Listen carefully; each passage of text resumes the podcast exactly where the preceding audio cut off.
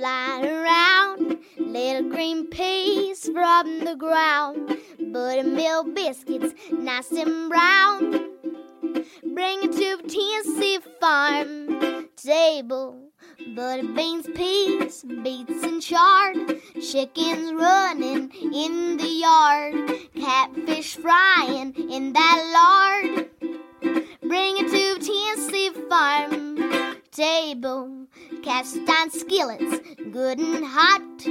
Watch it steam and crack and pop. Cornbread bacon in that stove. Bring it to Tennessee farm table. Pick them maters, good and ripe. Dropping black and candy stripes. Look at 'em loading down those vines. Bring it to Tennessee farm table. Bring it to Tennessee farm table.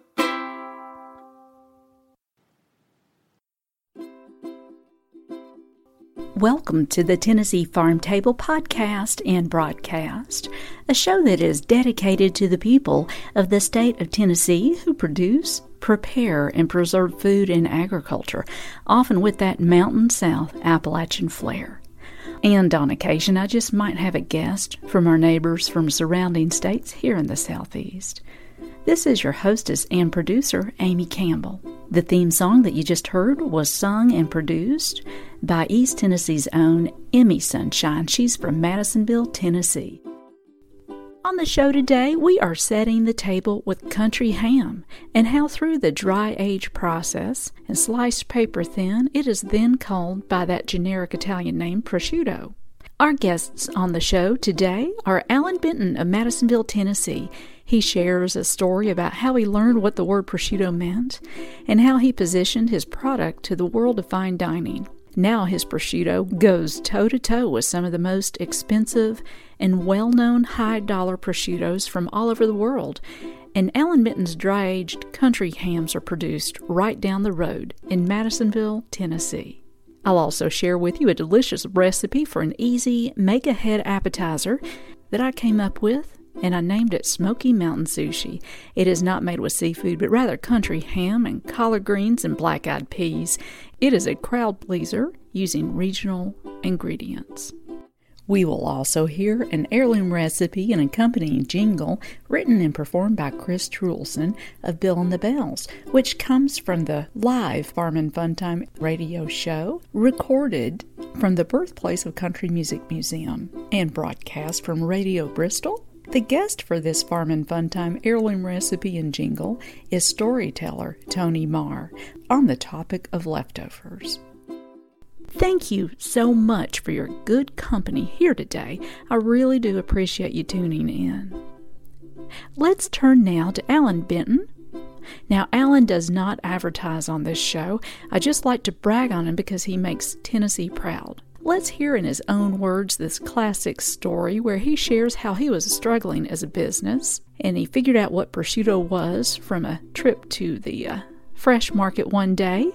And with the help of local chefs and restaurants, he started getting his Smoky Mountain Country hams recognized and turned his business into the success that it is today.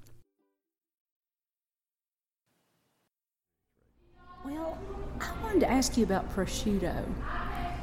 Yours is every bit as good, if not better, as these high dollar European Italian prosciuttos. So, Well- what, what are you doing over here in East Tennessee, Allan, with your prosciutto?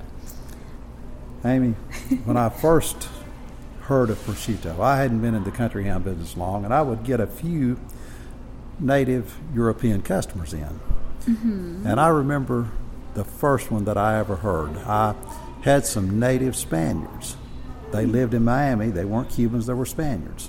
They came with their family, and their children are still customers of mine 41 years later. They still come here. I treasure having them here. They're an incredible family. But uh, they still live in Miami, and uh, they pulled up in my parking lot in a motorhome, and uh, it was a man, wife, and their children.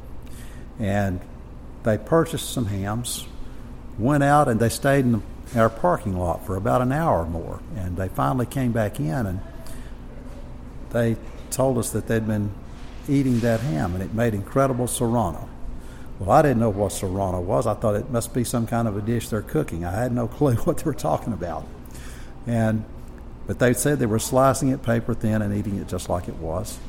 And I, would never heard of that. Of course, I'm, I was prone, at, even at that time, to slice bites of it and to, and to eat it. Mm-hmm. But I, would ha- later I'd have people come in and say, "This stuff makes incredible prosciutto." Well, I was just convinced that that was some kind of a pasta dish.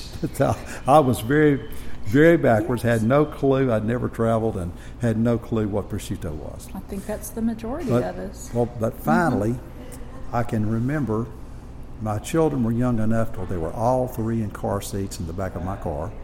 My wife and I had, were visiting a fresh market there in Knoxville. And I passed by the meat case and I saw that word, P R O S C I U T T O, as I passed by that meat case.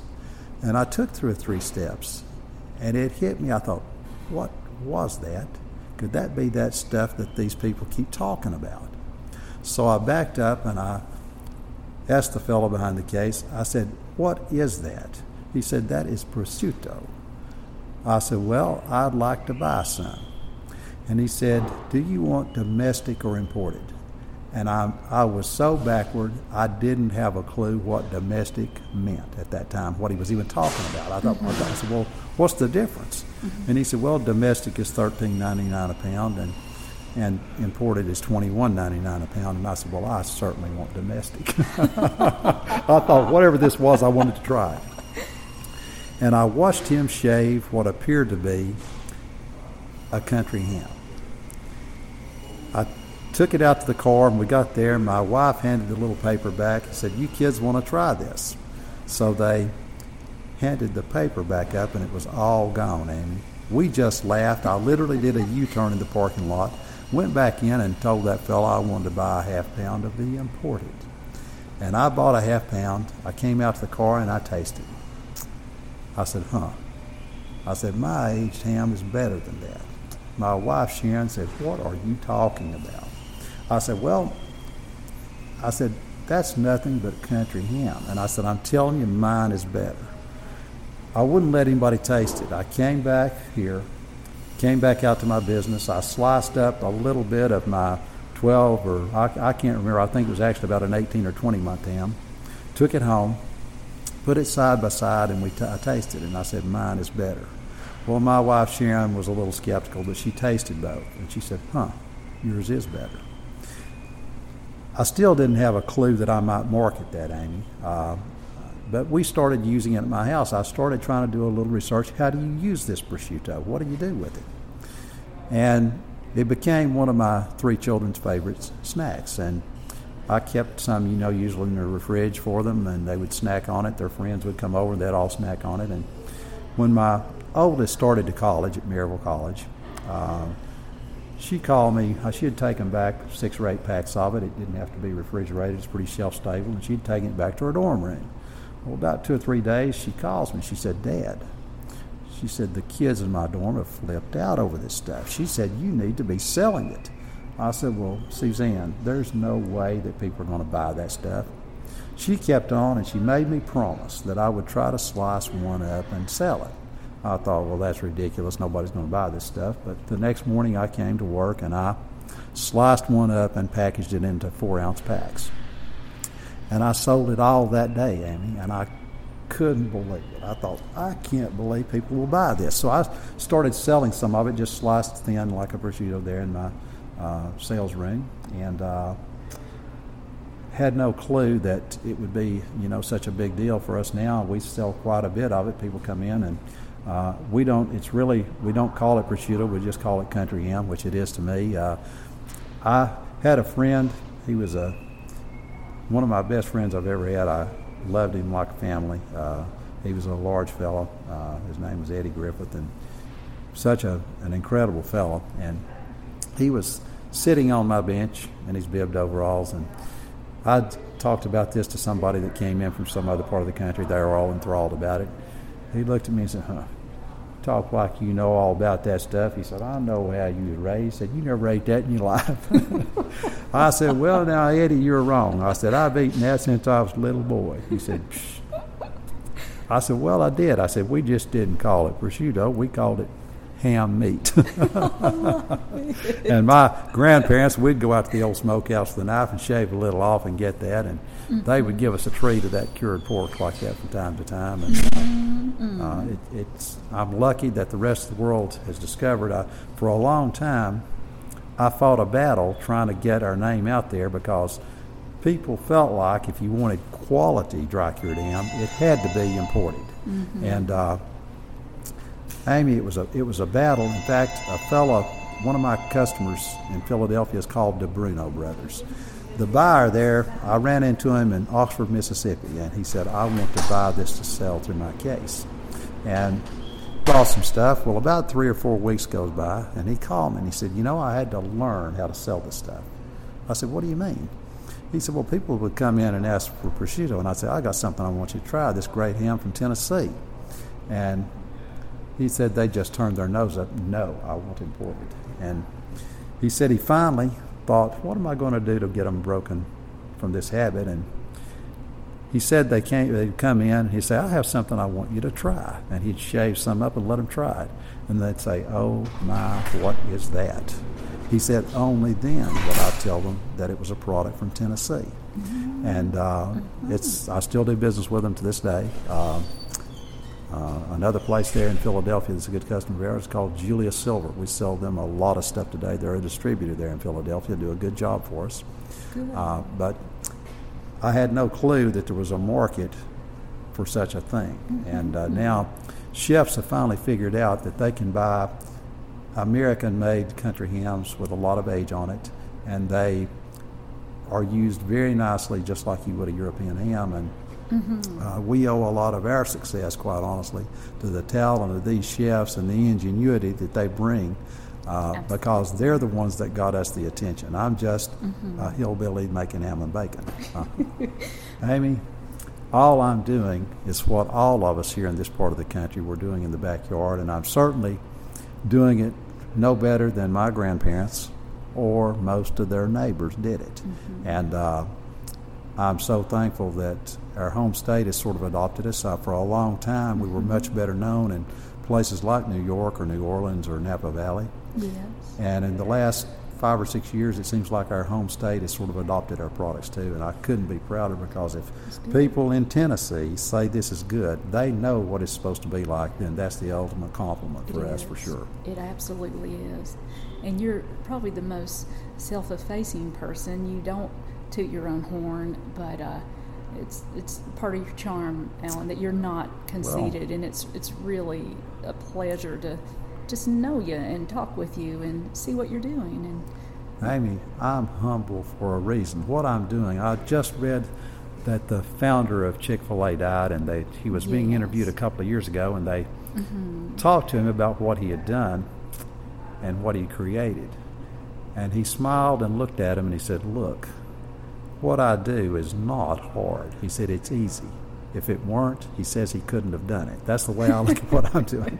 I'm doing this no better than most of the, the my fellow neighbors in this area have done, and uh, I'm very fortunate. I, like I said, I owe a debt of gratitude to every chef in the country mm-hmm. uh, that's used our products. It all started mm-hmm. with um, Blackberry Farm, our neighbor nearby. Yes. Uh, I couldn't repay the chef who came there named John Fleer. If I tried, I couldn't repay Sam Beall and his family. If I mm-hmm. tried, I owe them a debt of gratitude that's mm-hmm. mighty big.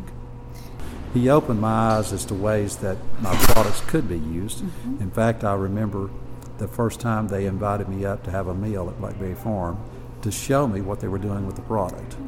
And I can truthfully tell you this, I shouldn't tell it, but I will. It was fall of the year, and I sometimes don't eat or eat very little. I just work right on it. We were really busy, and Mm-hmm. I was looking forward to that dinner. I went up, and they brought out a large shrimp wrapped in my prosciutto. Yum. And I looked at it, and I thought that was the main course. And I thought, oh my, I wished I'd stopped and had a hamburger on the way up. I'm going to starve. that's a true. That's a true story. That's funny. It's a true story. But, Hi there. But after about seven courses and all that they had, it literally that one meal, I would have to tell you, pretty much changed my world. Mm-hmm. Um, I was on my way to becoming a foodie without really knowing it. Uh, it changed the way that I thought about food and that I looked at food. And quite honestly, after eating that kind of cuisine, it was hard to go back uh, to being my old self without thinking about it because it's pretty exceptional. I bet. Absolutely. Well, you are listening to the Tennessee Farm Table, and you've been listening to Allan Benton of Madisonville, Tennessee. He owns Benton's Smoky Mountain Country Hams, and he shared with us the story about how he figured out that his dry aged country hams, sliced paper thin into prosciutto, could compete on a world stage in the arena of fine dining. His prosciutto competes with the most expensive and well known European prosciuttos, and this is just another story of how Tennessee food makers make Tennessee proud links to Benton's Smoky Mountain Country hams, my upcoming recipe segment, and all of my guests with pictures are always on my website at TennesseeFarmTable.com. And I'd like to share with you this easy appetizer recipe that I developed and named Smoky Mountain Sushi, It's an anytime appetizer with an Appalachian Smoky Mountain flair. Now, this is not made with any kind of seafood, but rather dry aged and thin sliced country ham or prosciutto, along with sauteed collard greens and black eyed peas. For this recipe, this yields approximately 20 rolls. Here are your ingredients one bunch of fresh collard greens. You want the whole ones, not chopped up. 10 slices of prosciutto, which is which you can really find anywhere, but of course I like to use Allan Benton's and black eyed peas, either canned or cooked. And I prefer to cook mine so I can control the salt content, and all that depends on how much time you've got to devote to this. And here are the directions. You want to triple wash the collard greens to remove all the sand and shake those out and set them aside on a dry towel. Don't worry about getting all the water off. That's really not something that matters very much and uh, lay out all your ingredients on a work area or a large cutting board and look at each slice of prosciutto and cut it across the widest part so you end up with two half moon sheets per piece of prosciutto. Each slice of prosciutto will yield two rolls. Place one cup prepared black eyed peas out on your work area, and in the meantime, heat one teaspoon of olive oil in a small saute pan and quickly Take your collard greens and with a paring knife take the veins out of the leaves. Then chop your collard greens into little pieces and quickly saute the collard greens in hot oil, but don't overcook them. You only need to saute them maybe a couple of minutes on medium high heat and remove them so they don't lose that beautiful vibrant green color. Here's how you assemble these. On each one half slice of prosciutto, place about a teaspoon of black eyed peas and then a teaspoon of collard greens. Fold up the ends of the prosciutto to keep the stuffing contained and roll up like you would a little egg roll. Place the seam side down so they don't unroll and put them on a pretty dish and serve. These can be made well ahead of time, like the day before, and they're the kind of thing that you don't have to heat when you arrive at your destination. You just serve them room temperature, and they're not real finicky. If you'd like to view a video online of me demonstrating this recipe on WBIR Channel 10, I've included a link to this in the podcast notes at TennesseeFarmTable.com. And also, I've placed the actual recipe there if you want to print it. So, good luck and enjoy.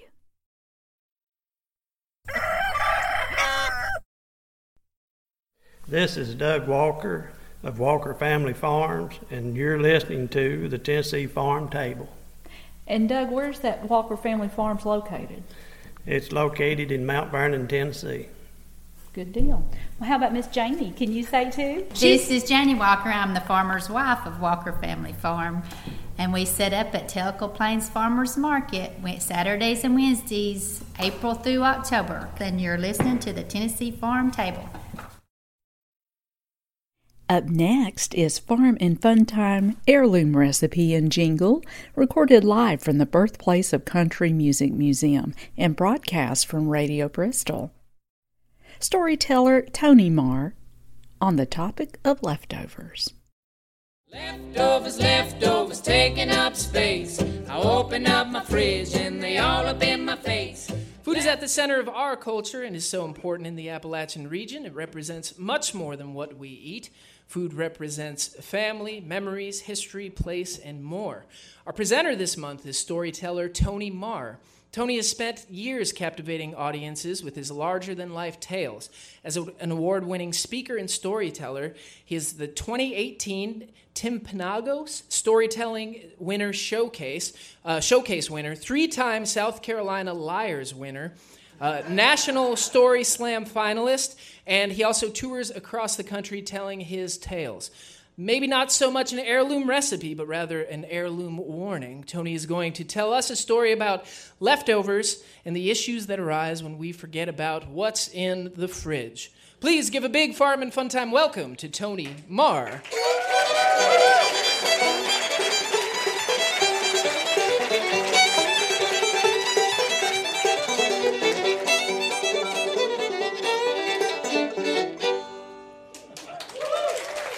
Thank you, ladies. That, that may be the best intro that I've ever had. Thank you so much. So, it is the holiday season. I know you're thinking, no, it's not. It's not the holiday season, but it is the holiday season because by my watch, there are still two days left for leftovers.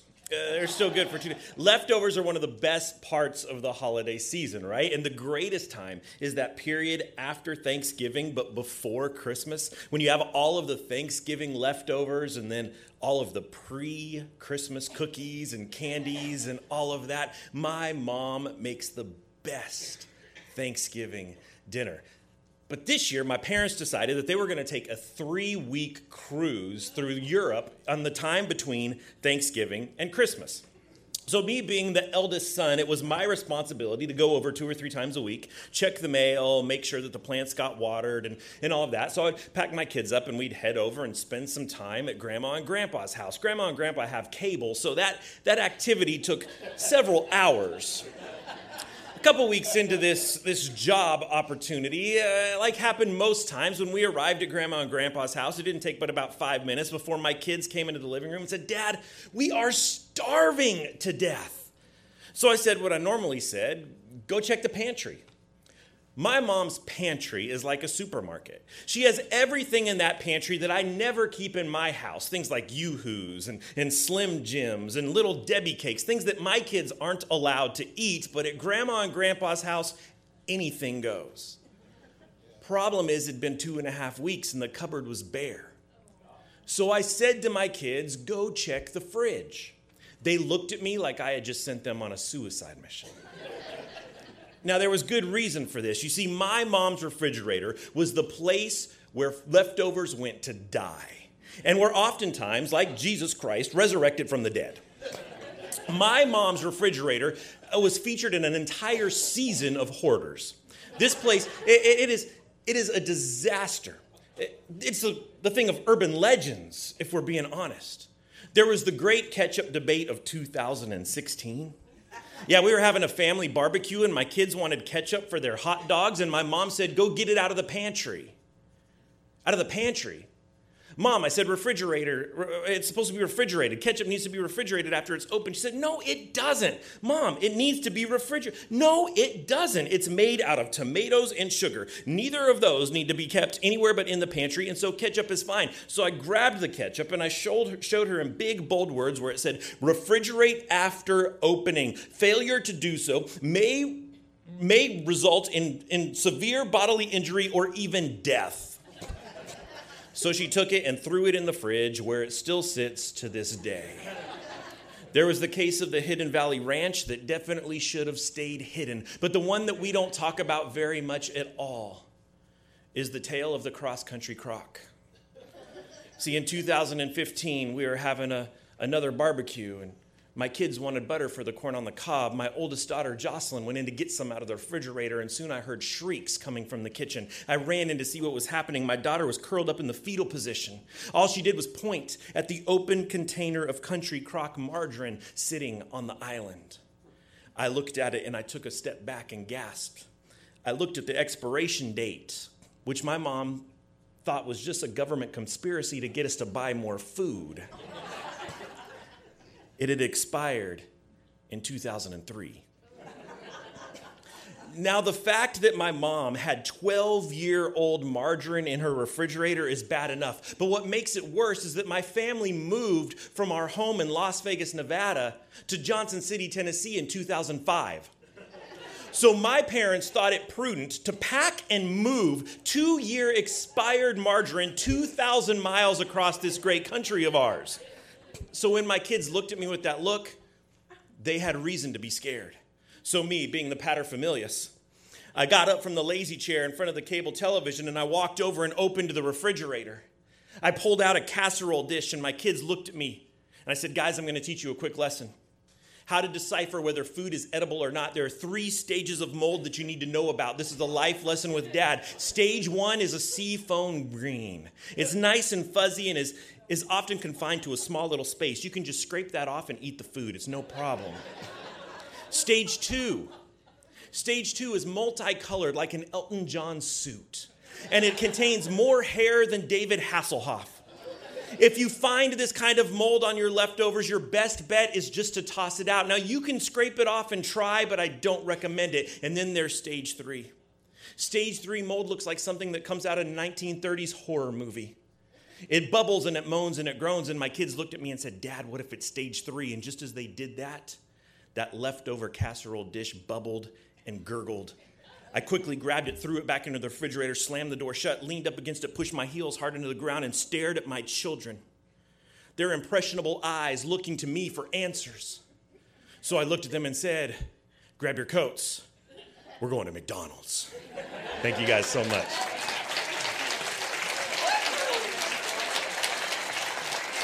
Tony Marr, everybody. To hear more of his stories, visit TonyMarr, M-A-R-R dot com. Uh, delicious heirloom recipe. So, if you've seen Farm and Fun Time before, you know there's always a second part to uh, the heirloom recipe segment, and that's the part where we write a jingle about what you just heard. We're going to do that. This one came very naturally for me. This is a subject I'm very familiar with. Uh, we call this one Leftovers. Leftovers,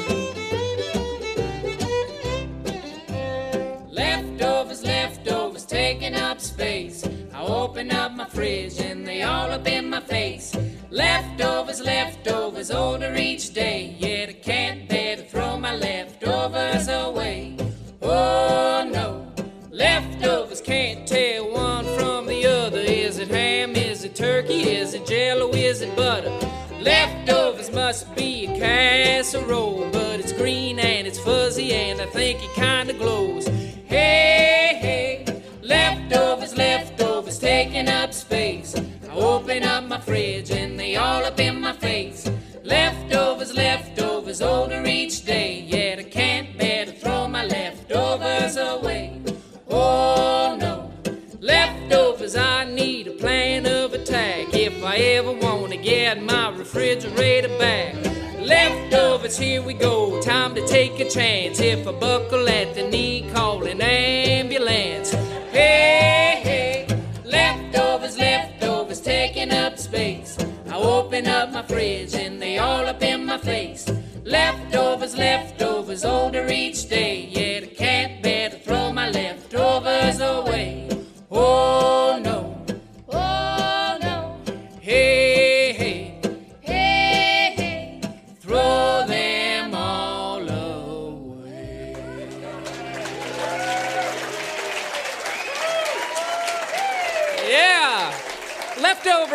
Leftovers. Big thanks to Tony Marr.